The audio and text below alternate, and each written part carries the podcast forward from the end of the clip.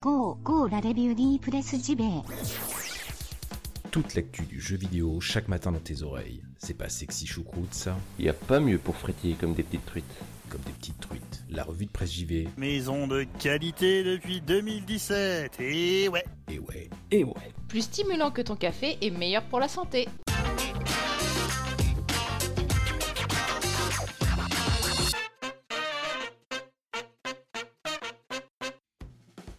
Nous sommes le lundi 17 décembre 2018, bienvenue dans votre revue de presse JV, votre podcast quotidien qui vous parle de jeux vidéo chaque matin. Alors c'est la dernière semaine avant la petite semaine de vacances, la semaine prochaine la revue de presse JV se met en pause, une semaine ou 15 jours, je ne sais pas trop encore, en tout cas une semaine c'est sûr, je vous tiendrai au courant. J'espère que vous comprendrez, n'est-ce pas? Avant d'attaquer cette émission, grande grande nouvelle, c'est que grâce euh, bah, donc à Natacha qui monte l'émission, vous le savez, toutes les revues de presse rétro, ça y est, toutes celles qui ont été réalisées par mes soins, n'est-ce pas, sont sur le blog Premium. 29 revues de presse rétro où je reviens sur des sujets puisés dans la presse JV de l'époque, d'il y a 10, 15, 20 ans. C'est toujours très intéressant de voir les points de vue de l'époque, surtout si on les compare à, la situation euh, actuelle.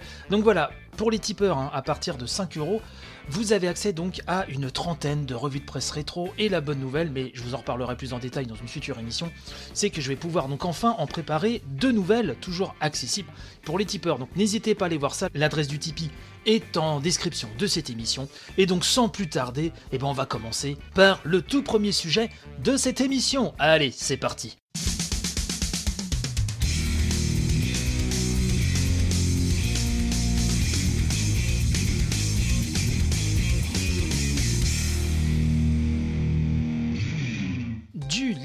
Oh du leak bien vilain, s'est déversé sur la toile concernant le tant attendu Kingdom Hearts 3. À ce propos, et avant toute chose, je vais vous lire un message de Tetsuya Nomura, donc le papa de la saga, hein, le directeur de ce troisième épisode, qui a posté un message à tous les fans de la saga sur Twitter. Il nous dit Nous savons qu'une petite partie de Kingdom Hearts 3 a été mise en circulation en ligne avant sa sortie officielle. Nous sommes également conscients de la façon dont tout cela s'est passé. Nous sommes désolés de voir que cela a causé des inquiétudes parmi nos fans qui sont excités à l'approche de cette sortie. Toute l'équipe s'est penchée sur toutes les actions possibles afin d'améliorer la situation. Mais nous aimerions d'abord vous demander de ne pas partager ces vidéos.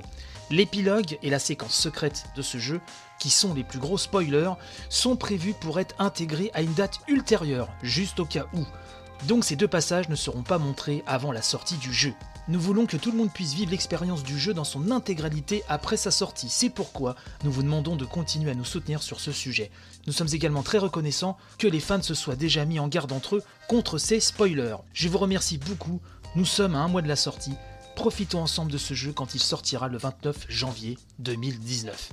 Et oui, donc ça, ça claque un peu du calfouette hein, du côté de chez Square Enix, puisque d'après ce que j'ai vu, d'après ce que j'ai compris, sans vouloir trop non plus me faire spoiler moi-même, c'est que quelqu'un a sorti, qui était dans le circuit de la distribution du jeu, a sorti une version Xbox One et commence à déverser pas mal de contenu. Donc, pas cool Raoul, hein, comme disent les jeunes. Alors si vous attendez le jeu, faites attention, ne cherchez pas à gratter des informations supplémentaires sur le jeu, ça vous gâcherait tout le plaisir, ce serait vraiment dommage. Donc ça, c'est une actu pas très rigolote pour Kingdom Hearts 3. Par contre, pour les fans qui ont un petit peu de sous de côté, la bonne nouvelle, c'est que la PS4 Collector Kingdom Hearts 3 va sortir en Europe. Donc c'est une PS4 Pro, sachant qu'entre parenthèses, on a appris récemment qu'une PS4 vendue sur 5 était un modèle Pro. Donc c'est une PS4 Pro qui déboulera en même temps que le jeu, c'est-à-dire donc le 29 janvier prochain.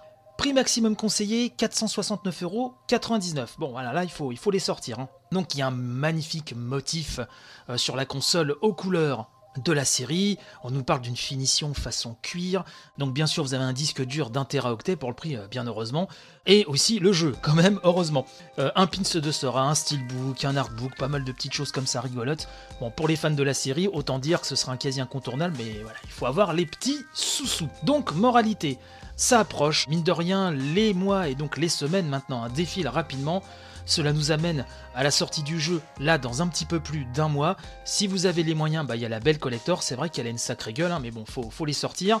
Et puis bah, concernant le leak, faites attention sur Twitter. Ce qui fait plaisir à voir, c'est que les fans se relaient un petit peu entre eux pour, pour se donner les infos de tel ou tel compte à ne pas suivre pour pas se faire spoiler le jeu. Voilà, il y a quand même une bienveillance autour de ça. Heureusement, maintenant vous n'êtes pas à l'abri au détour d'un tweet ou d'un post sur Facebook de tomber sur un bon gros spoil bien méchant. Donc le conseil, si vous êtes vraiment un fan absolu de Kingdom Hearts, c'est d'éviter un petit peu quand même les, les réseaux sociaux, sauf bien sûr pour parler de la revue de presse JV, hein Bref, sérieusement, vous avez compris. En tout cas, prenez garde mes amis, prenez garde.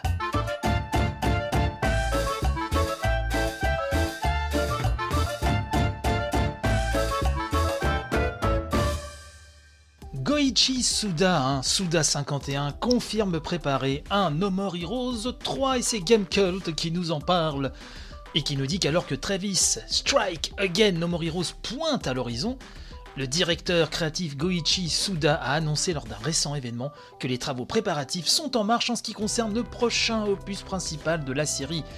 Ceux qui me suivent se doutent que là je dois euh, m'efforcer de retenir toutes les brouettes de superlatifs car je suis très fan du monsieur, très fan de son travail. Killer 7 est ressorti d'ailleurs il n'y a pas longtemps en version ultime sur PC, mais je suis encore plus fan de No More Heroes et justement, Gamecult nous rappelle ceci, nous dit que No More Heroes, création de Suda 51 via le studio Grasshopper Manufacture a vu le jour sur Wii en 2007.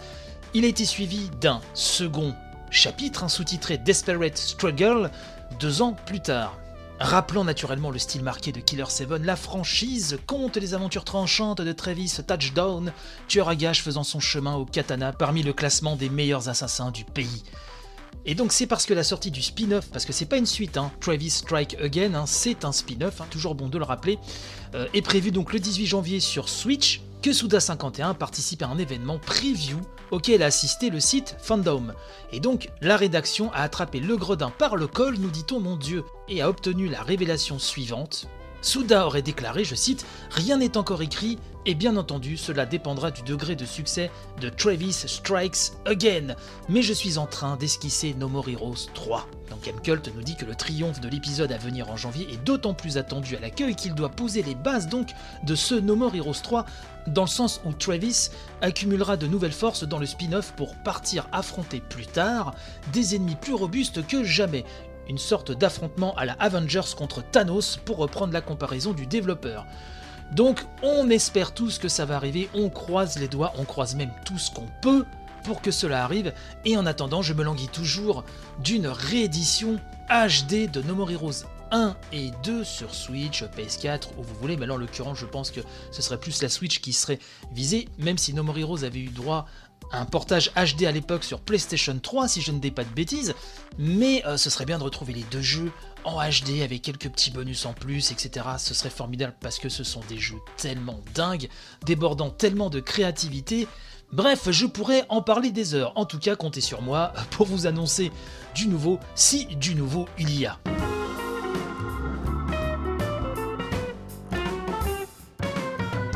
C'est la guerre, colonel, c'est la guerre, puisqu'après Epic, Discord, mais lui aussi, un petit taquet, ta, derrière la nuque, Steam, et ça c'est Wild Monkey de Naufrag qui nous en parle et qui nous dit qu'après le coup dans la fourmilière mis par Epic Games et sa commission à seulement 12% contre les 30 historiques hein, des grosses plateformes, voici que Discord joue la surenchère. Alors on nous rappelle que la plateforme plus connue pour ses chats vocaux terriblement efficaces, je confirme, avait lancé au mois d'octobre sa propre boutique de jeux. Discord annonce aujourd'hui fixer le partage des revenus à 90%, vous imaginez, pour les développeurs et seulement 10% pour couvrir ses propres frais. Ce partage pourrait même être revu à l'avantage des développeurs si la plateforme parvenait à optimiser ses frais de fonctionnement. Donc Steam, nous dit Wild Monkey, aura fort à faire. hein. En 2019, peut-être avait-il senti le coup en revoyant le partage des revenus mis en place début décembre, mais l'effort de Valve devra probablement être plus important.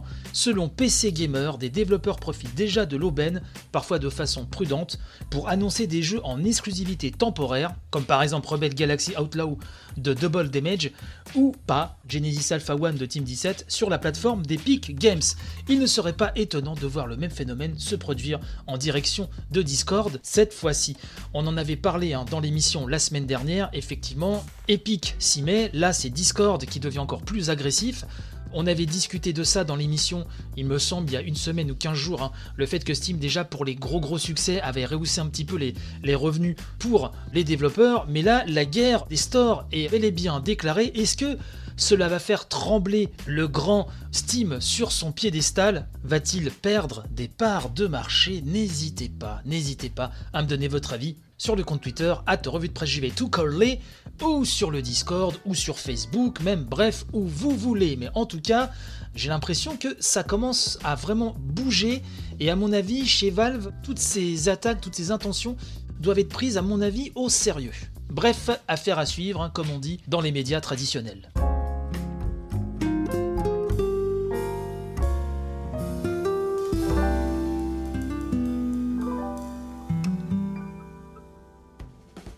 C'est ainsi que se termine cette émission Mes points de panique. On se retrouve demain, même heure, même flux, dès 6h du mat. Vous le savez, l'émission est disponible sur Deezer, Spotify, Apple Podcast, Google Podcast, un petit peu partout. N'hésitez pas à partager hein, sur les réseaux sociaux, à revue de presse JV, tout collé, venez tailler le bout de gras avec moi, ça me fera plaisir. Et puis il y a le Discord, le lien est dans la description de l'émission bien sûr. Je vous souhaite une excellente journée, portez-vous bien, couvrez-vous bien. Et donc on se dit dès demain pour une nouvelle édition dans la joie et la bonne humeur et toujours entre personnes de bonne volonté. C'est très important. Allez, gros béco, bye bye.